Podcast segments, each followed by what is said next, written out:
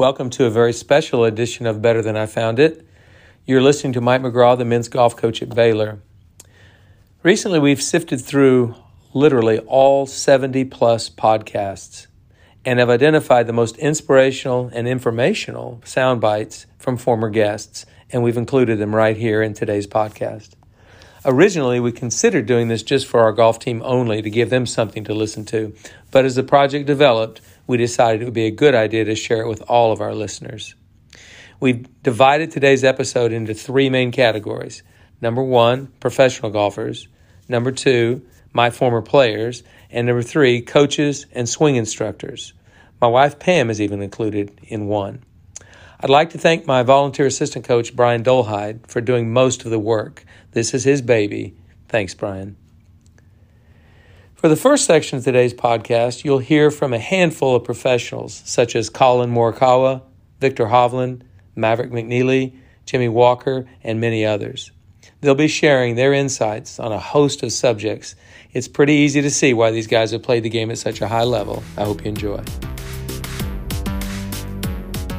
Work on to make you a great athlete. Yeah, well, I appreciate that, Coach. Um, you know, I, I think how I've gone to this point is, is being creative. I spend a lot of time on the golf course, especially growing up. Um, I didn't really hit many balls on the range. I just went out and I was very fortunate to be at this 10 hole country club. And that's how I grew up playing. I dropped four or five balls in different spots, hit different shots, worked the ball left to right, worked the ball right to left. Um, but as I grew older and I went to college and my swing kind of developed a little more, my body got stronger. Um, this left to right kind of fade built into my game. And I've stuck with that. I haven't changed, like you said earlier, um, about when you show up to the PGA Tour, you think you need to do something special. You absolutely don't. And I, I believe that what I was doing in college, hitting my left to right shot, I can bring that out here on the PGA Tour, and I've seen it. And I've, you know, obviously worked on different shots, but 95% of the shots I'm trying to hit a baby cut. I'm trying to work the ball left to right because that's my strength. And I think everyone is everyone's swing, everyone's body is, is tailored to a certain shot pattern, and you have to understand what kind of shots you have. You have to understand your misses, where you're going to miss. It's hard to put the value on what growing up at a golf course can do for a kid. Sounds like to me it was really good for you.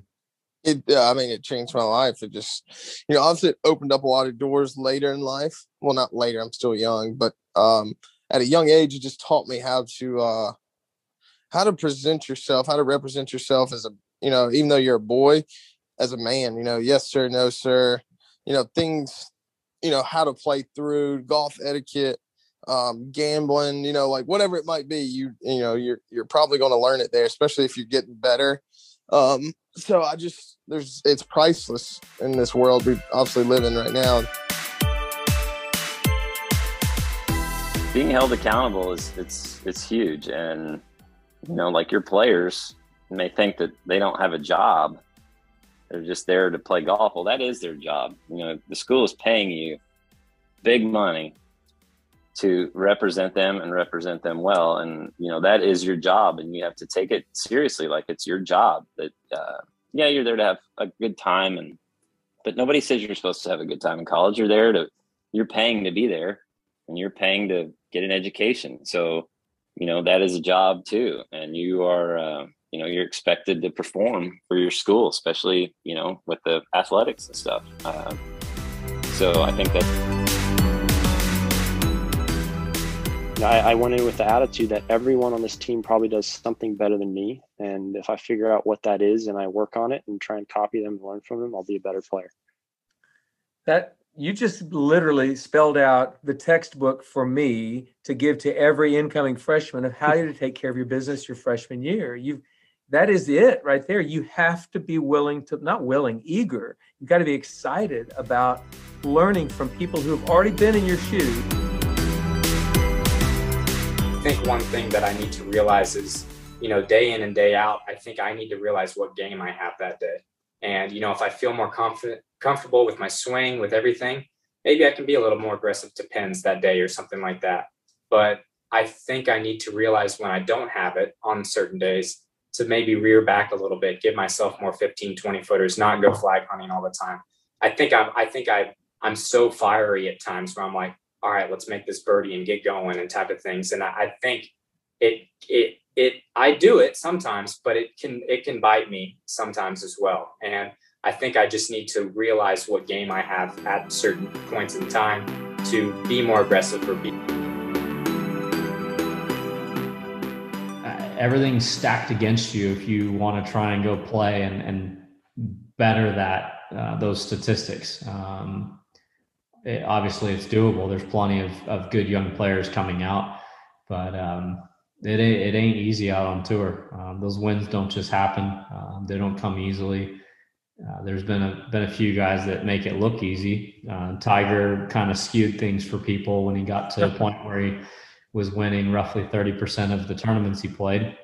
Um, that doesn't happen. Um, even getting anywhere close to double digit percentage. Um, so even winning, you know, five percent, you know, one in 20 of events you play is is a hell of a percentage. So um, yeah, my career hasn't been all that bad. And like I said earlier, I would want more, but I'm happy with where we're at, and um, we'd be in a bad spot if I didn't want more. Um, you know, play your four rounds of golf, and then you roll over and do it again the following week. So it's uh, it's a lot of golf for sure, and I think that's the biggest difference in college golf. You know, junior golf to college golf to to professional golf is the amount of golf you're actually playing is is quite a lot. You know, in college, you're playing one practice round and 54 hole tournaments most of the time, except for your amateur events in the summer and winter break. To playing six days a week and you know two to two to three practice rounds depending on when you get in a pro am on Wednesday and then four rounds of 18 holes. So you got to figure out a way to take care of your body and learn how your body is you know going to be able to play five six weeks in a row if need be. And I think that is a pretty big challenge for some guys coming out of school and definitely was for me. So um, I think that is a big part of it. And I have it under control now. And um, yeah, I think that would be pretty, pretty good insight for, for the average golf listener. All the local Norwegian people, we used to call it Lunden after a guy that made the course and you would putt against your friends and I still have a clear memory of this guy like walking around just fist pumping and smiling, laughing, having serious contests with with his friends, and we were thinking like, who's this guy? Because we all knew each other at that point, but you were kind of uh, you you had your enthusiasm back then as well. Yeah, who's this annoying kid fist pumping everywhere? yeah, I, I try to kind of avoid saying it that way, but yeah. Calls me to his office. He knows I'm frustrated. I haven't won a, go- a college tournament yet. And we start talking. I'm basically in tears because I told him, I said, Hey, you gave me the Arnold Palmer. I feel like I'm letting you down. I feel like I'm letting the school down. Uh, I haven't won a golf tournament. I haven't performed. It's been two and a half years. And he said, Hey, let me ask you something. When you came here in August of 2004, from then to now, do you think you're a better player? And I kind of thought about it and I said, You know what? I'm definitely a better player. Like I, I can hit shots I couldn't hit then. My short game's better. I feel like I'm thinking my way around golf courses better. I'm just not getting results. And and he said, Well, you got to remember something. In this game, if you are improving, that's the only thing that that matters. Results will come. And man, I left that meeting, uh, Mike, feeling just I, I exhaled. I felt this pressure leave me.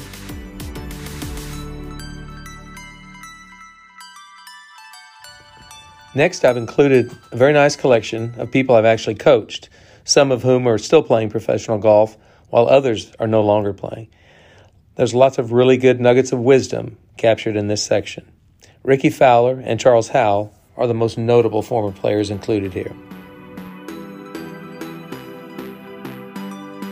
Because it's as I said, until then, Oklahoma State was just this on a pedestal program that I would never be able to uh, be in the conversation with, and and that was my one opportunity to show the coach what I could do, and and for some reason I I I just kept hitting, and then I followed up, and it was um and following up was calling you every Sunday, and it's all you can do sometimes, and it worked out, and changed well, my life for the better. I'm going to tell you this: in life, there's not there's very few really great opportunities that come along and you have mm-hmm. to seize them. And I think there's a there's a huge value in somebody that understands that. And at the very moment you understood, I'm not getting this opportunity again.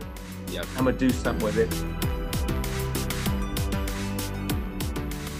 I mean, it was it was a struggle. It was it was hard. I mean, it was I'd never seen it before in my, in my golf, so having to deal with that, it's not easy. Um, what made it easier was having four other guys that I had to go out and play for every day. So I, I just made a commitment to myself. It doesn't matter what I'm doing, what I'm shooting, how many balls I've hit out of bounds. I need to you know, put my bag on my back, put my chest out, and look like I'm 500 at all times. They don't. I don't. I don't need to bring those guys down if I'm having a bad day. And that was just a commitment I made. And it, it obviously helps when you have four other guys who can win any given week. You know, you don't have to finish top five, even top 20, and you know, chances are you're gonna win. But yeah, that that's that's that's what I did. That was the promise I made to help my team. Help our Yeah.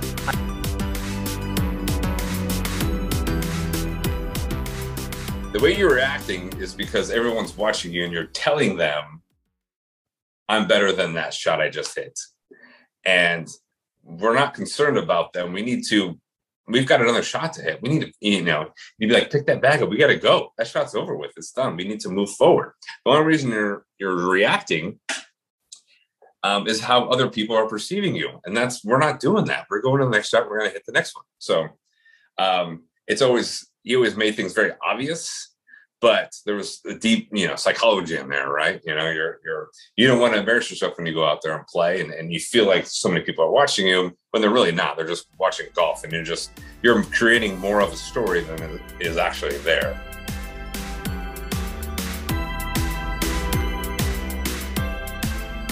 Um, and it's all about opportunity. I just listened to your podcast with Austin Smotherman, and he used that word a lot. You know, and some people are given more opportunities than you are, but when you get yours, um, I guess this is this is teaching me to make sure that I soak in every opportunity that I'm going to get. I'm glad you say you're listening to those podcasts because honestly, um, I did them for junior golf. I did them a little bit for recruiting, for sure. That's part of this is to get people to know who I am and who our program is, what it's about.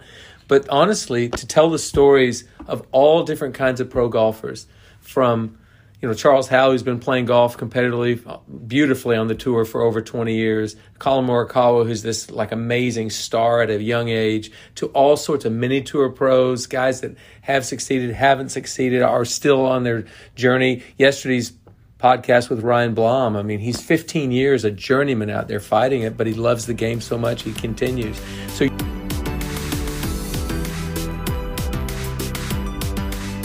Um, I, I, really I, have learned so many things from you over the years. Uh, one of them was on the 17th hole at Karsten Creek. Uh, I wasn't having my best day, and and I, I, hit a good approach shot in the green. And you said, Jay Moore, it's never too late to start to find something and to start getting better and to start playing good golf. So even though it's the 17th hole, or maybe it might be the last hole, and you're about ready to miss a cut in your pro career, it's never too late so that's why you always give it your best and you're always present in the moment. Yeah. So junior golfers, um, how you play is as important as how you carry yourself on a golf course. Um, I struggled with that a lot, and I know that coaches look at that a lot. Um, I like to think that you know I, I got to OSU in spite of some of my uh, uh, emotional outbursts on a golf course, but um, you know obviously you know you work hard and but, really how you how you carry yourself how you show you know respect for yourself and for others in the game of golf i think is is a really important thing that i wish i had i had worked harder at um, always kind of had a, a, family rule of like if, if we're gonna do something we're gonna we're gonna bust our butt and we're gonna we're gonna make sure it's worthwhile. And um and you know my parents uh, I, I never needed for anything growing up but my parents you know they they made a lot of sacrifices for me to be able to chase this this dream. And so you know i, I was aware of that and you know I, I didn't want to i didn't want to waste that opportunity that my parents sacrificed to give me. And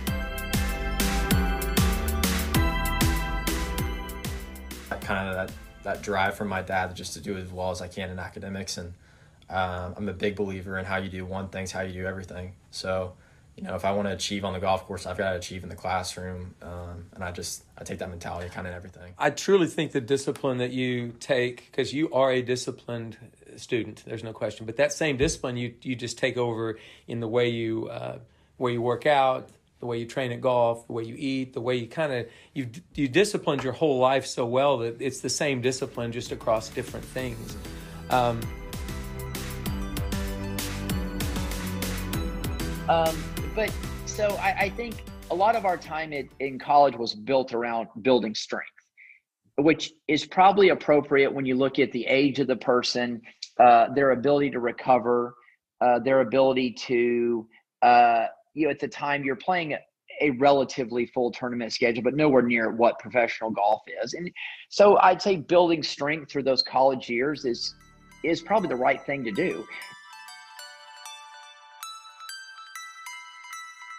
Well, nobody likes this answer, but I honestly just kind of think about making putts. I mean, I, I always joked, and Coach McGraw knows this, but it's it's not that hard. I mean, I would always give Braden a hard time because you know he and I would go back and forth a lot. But I'd, he'd miss a putt. I'm like, Braden, what are you doing, man? It's not that hard. You just just hit the ball in the hole. it's just it's really not that hard. You just make putts.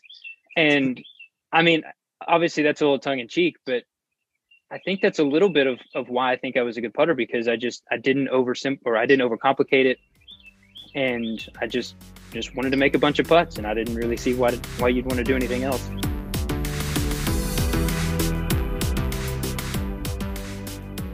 20 year old guy going in there. I think I was 19 at the time, 19 year old going to have a man conversation with his coach. Never had one before. That was good advice by your dad right there. Really good advice. Yeah. And so uh, I go in there. I'm just as nervous talking to him as I probably was at Karsten Creek on number 10.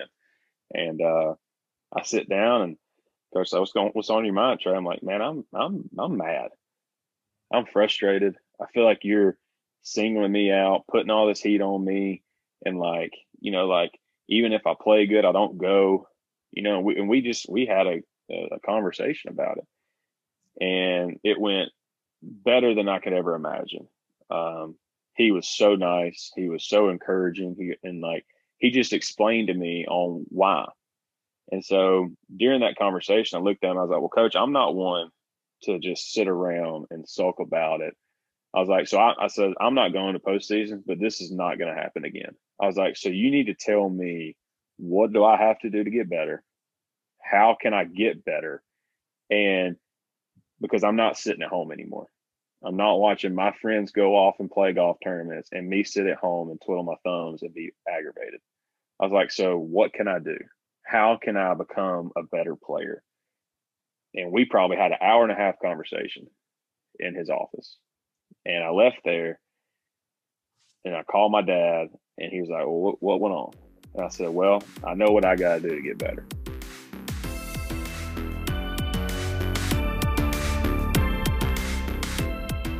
At fairway, I was like, Coach, do you think I can win this golf tournament? And you really didn't give me the answer I wanted. I wanted you to say, yes, Garrett, you can definitely win this. What did I say? You were like, why are you worried about that? Let's just worry about the next shot. You're trying to keep me in yeah, yeah. the right headspace. And I was already, you know, I was trying to play the golf tournament with the trophy already in my mm-hmm. hand. And I think Cooper ended up winning that, that he week. He did. And, Played um, great. You know, I, I didn't feel any negative feelings towards him. He didn't do anything. But I remember I was so worried about winning the golf tournament that I couldn't play a good round of golf. You know, you have to play the round of golf, then win the tournament. You cannot you cannot play golf with one hand on the trophy. Um,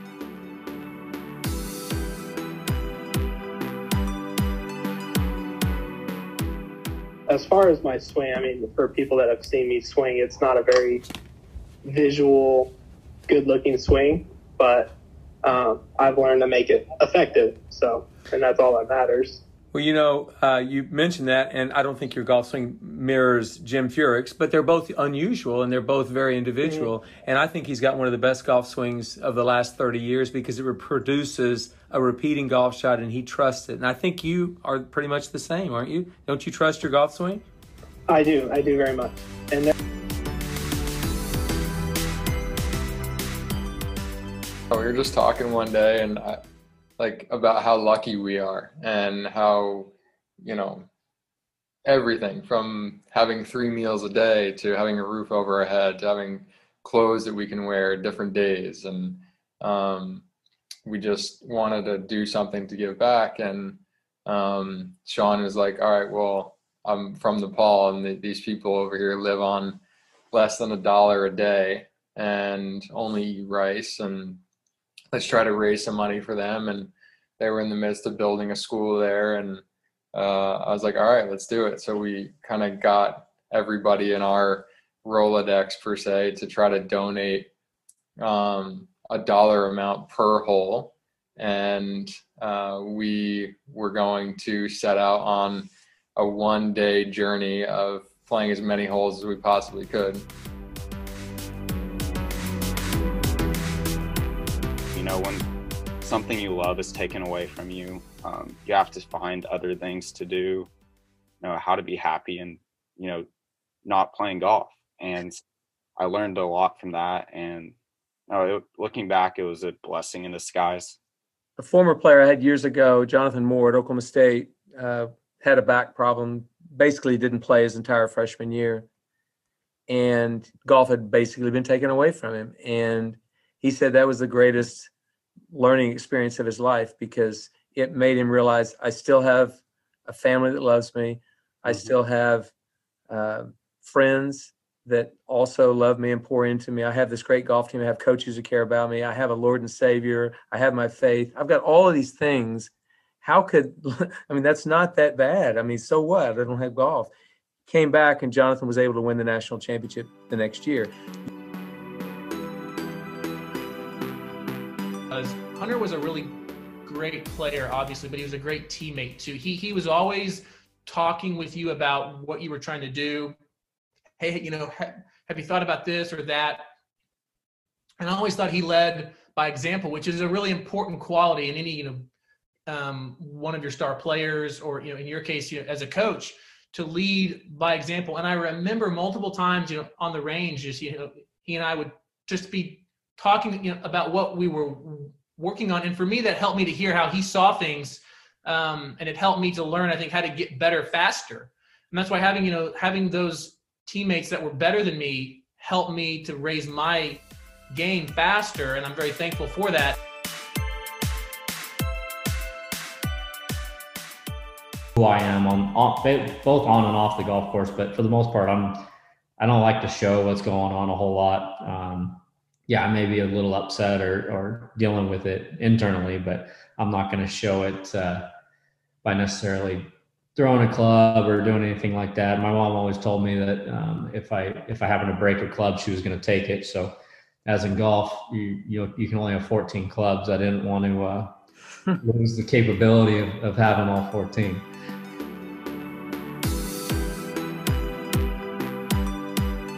Finally, in this last section, you'll find some incredible excerpts from college coaches and swing instructors. I learned so much doing these interviews. It's just incredible how much my colleagues have taught me through the years. This section is gold for any aspiring coach.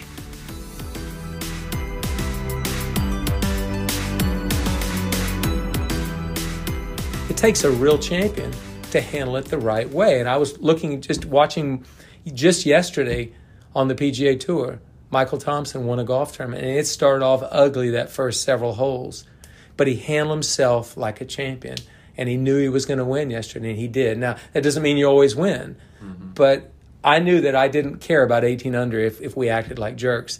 And I said, you can look around at college golf and try to act like everybody else, or you can act like champions would act. And I, you know,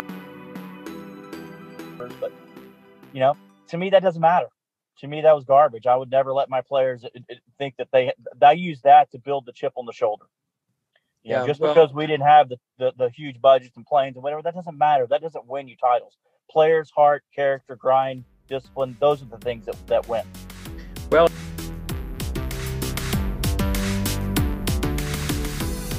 the faster the greens got, um, you know, we hung in there. And, and, I'm not even saying not even just at, at the finals, but other courses. You know, when we played fast greens, it was it was now the whole year they would have them he would have them basically keep their stats but not strokes gain it would be strokes gain putting but but mostly it would be speed he had a way to, to calculate the speed and every time he would just hammer the guys i need your i need your putting need your putting need your putting and he would calculate the, the speed every round we played not just tournaments practice you know like qualifying every round so they got in a habit where they had to think about speed and i think it, had to i mean it had to have um, even if it helped one of our guys one shot, it was worth it. But it, but I know it was way more than that.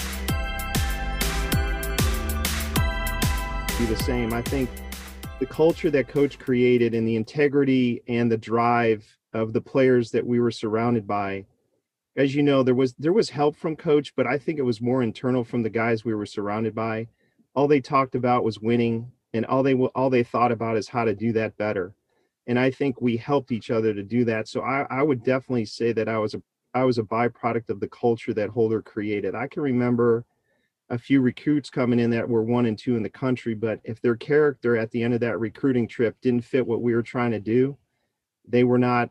It, it didn't matter how good they were at that at that meeting after. If if we didn't think they were going to be a good fit for our school and our team, we let coach know, and he'd say, "Okay, great, we're done recruiting them." And so well their skill set may have been plenty good enough to make it at osu if their if their integrity or their you know their personality didn't match us they they weren't coming back. So i think that played a huge part of it. Pointed to where you learn from some of some of the experiences or some of the players you've coached uh, throughout the years yeah, some some are good and some are bad, right? I think the the biggest thing that I continue to learn is to tr- not try to push too hard.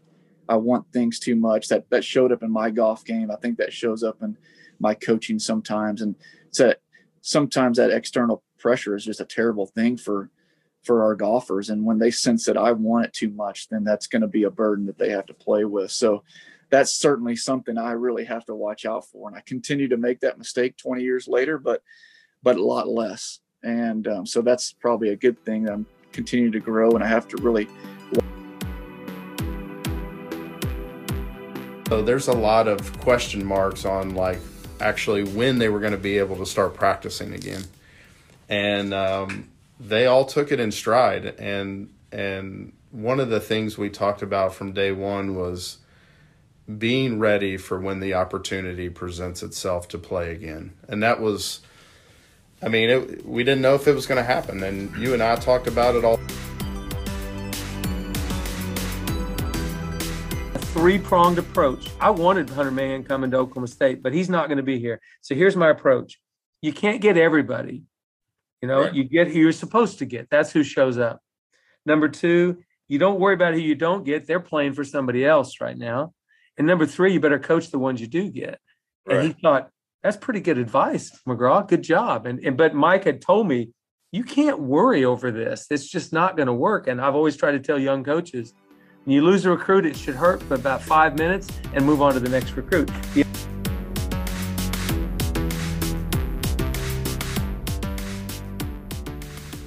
Son, I know you've got a decision to make here, and I'm not going to tell you what to do. Um, but I just know this if you want to go to Stillwater, don't worry about the money.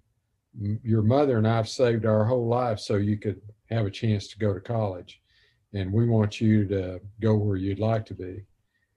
And that meant a lot to me back then, but it means even more to me today. And I see so many youngsters making decisions for all the wrong reasons and picking schools because of the amount of scholarship, which is the least valuable thing any athlete's going to get uh, when they go to college. It's going to be more about the coach that you're with every day, the teammates that you're around every day, the values, the culture, the work ethic, the principles, all those things are what matter. And if you pick the right place and get connected with the right mentors, and I'm I say mentors because it's not only just the head coach or the assistant coach, it's everybody on that team, the whole culture. You get in the right environment, it, it's transformational. And you can't put a value on what that's worth. it's priceless.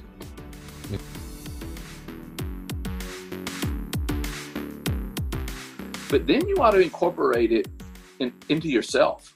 Who are you? It's why Lee Trevino was incredible. I mean, he was an incredible player because he was authentic to who he was. And Jack Nicklaus was great because he was authentic to who he was. If Lee Trevino tried to become Jack Nicklaus, he would have been awful. And it's why I think he could beat Jack Nicklaus. And if you asked him, he felt like he could beat Nicklaus because he was authentic in, in, in the game. And so in coaching, and anytime we should do, be who you are. The Lord has made us who we are, how we are in our personality. There's nothing wrong with that. We shouldn't try to change that because then we're trying to change the design of the designer. So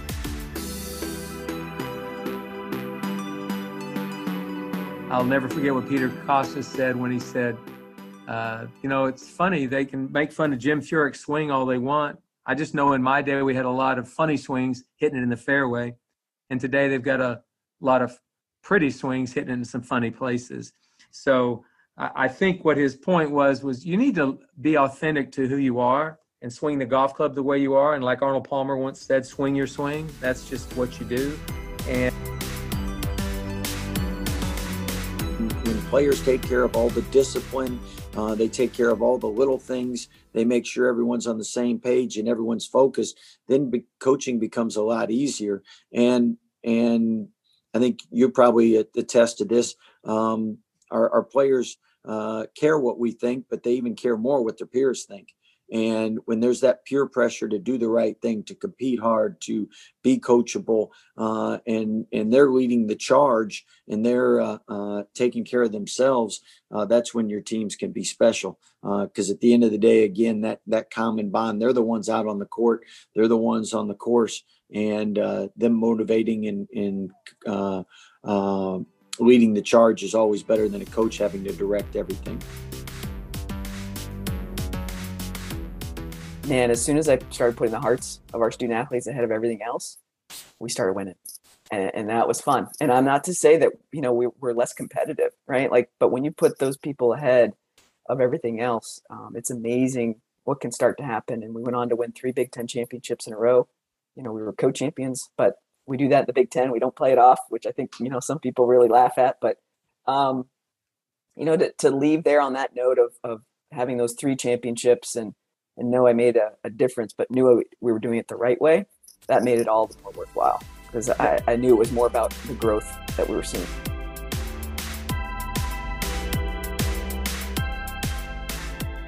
Look at what we're trying.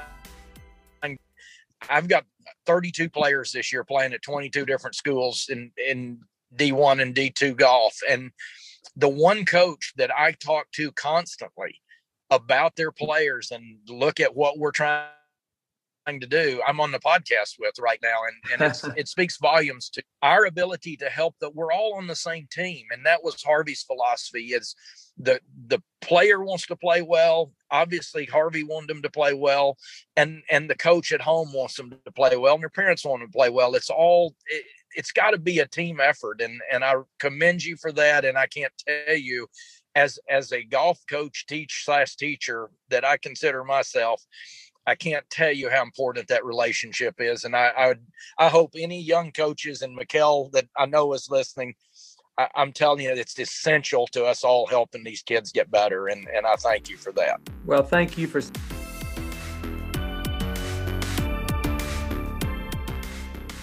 that I think that I've learned over this seven year period that has been valuable for me has been vulnerability. I always knew what the word meant, but that was just a dictionary definition of the word. Now I truly understand what being vulnerable. My wife Pam will occasionally tell me that I overuse vulnerability, that it's too much a part of, you know, too humble, too whatever. And the truth is, um, yeah, I'd rather err on that side than on the side of arrogance, on the side of I know everything. If I'm vulnerable, then a player can teach me. If I'm vulnerable, then an assistant coach can teach me. If I'm vulnerable, a competitor, a guy I'm trying to whip his tail at a golf tournament, he might learn something.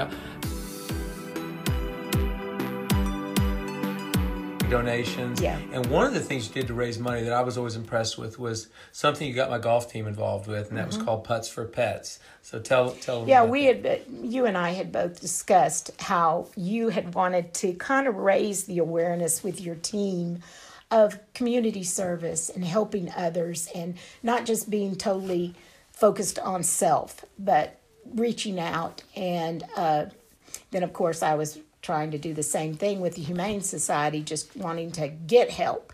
And so, so the boys started actually volunteering and did a lot of community service, just walking dogs and taking them out and getting them exposed to people. That last round was the first under par round I'd shot in a golf tournament. And it really showed me that the way you carry yourself on the golf course does have a direct correlation with the way you actually play. And I, I don't know if I'd, and, and again, I was only, you know, I was 13 years old and I was like any 13 year old, is emotional at times. And, but that really, really showed me that yes, your outer actions do have an impact on your inner thoughts. And, So was that your idea of a good time? It was not. Actually, when I was when I was our player's age, I thought my father worked me entirely too hard.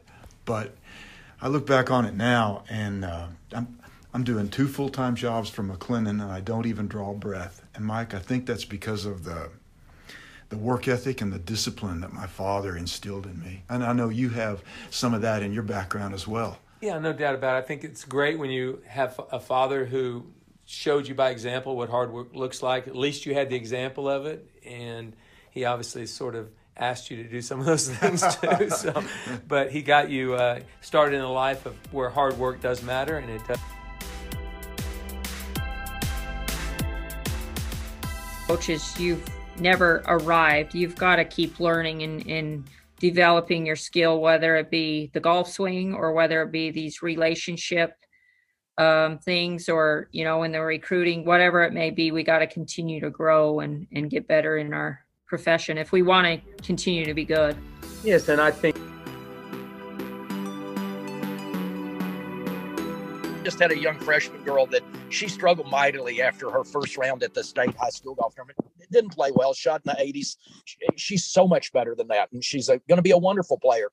So I reached out to her after Monday night after the first round. I said, "Look, I said, first off, you're a freshman. You qualified to get there individually. You didn't get there as a team. You got there on your own, just like you got out of district on your own. Her team didn't get to region. She got through there. She got to state. I said, You got many great tournaments ahead. I said, But I want you to do something tomorrow. I said, Great players respond after a poor round. And I said, I want you to go out tomorrow and I want you to play like a champion. I want you to walk with your head in the air. I want you to walk like a champion and I want you to shoot a good round of golf tomorrow and play the kind of golf that we both know you can play. And I'm proud to say she went out and shot 74 yesterday. If you don't think your GPA matters, it does because it talks about who you are off the course, right? And I've I, if I've learned anything in coaching, I've learned this: the quicker these kids mature off the course, their golf scores go through the roof. Mm-hmm. And that helped me when you said that. I was like, you know what? There's a connection to your pride in your schoolwork, right, and your golf game, and and told me the best advice ever is you can choose to feel sorry for yourself, but nobody else does. and you can choose to move on. You can choose to figure out what's going to work, or you can continue to sit there and feel sorry for yourself. And and I did for a while. I felt very sorry for myself and self pity and thinking this is not fair. You know, I, I, didn't do anything that bad. You know, other coaches have gotten less, but whatever those feelings of self pity were. But at the end of the day, if I don't make mistakes, I have a job. You know, going into wrestling practice and working out an hour, I mean, we all do that every day, you know, but what, what can I do differently that nobody else is doing? And, you know, I just imagine that, okay, I'm going to set my alarm for two in the morning and I'm going to get up and I'm going to walk across the street. there was a window that I always left open uh, when I started this where I could slip through this Gallagher Hall. It was Gallagher Hall at the time. And uh, now, now our arena is called Gallagher Iba Arena. Um, and I'd slip through this window and, and I'd find myself at the steps of Gallagher Hall on the second floor, and I'd just start running these stadiums, and I'd run them for about 30 minutes until I just I couldn't do any more, and I and and I just kept thinking to myself, you know, that I, am doing this while the while the Russians and the Bulgarians and, and the Turks, you know, uh, are, are, sleeping, you know, and I just and, and, I didn't even know what time it was in the in some of those countries, but I'm just thinking, are they doing this? Is this something that they're doing at two in the morning at their time? Are they waking up? And so it just for me, it just created a, a just an edge where you just feel like I deserve something. Thanks again for joining me on this trip down podcast memory lane. I hope you've enjoyed the listening as much as I've enjoyed doing the interviews. I'd love to do this again in the future. Merry Christmas and Happy New Year.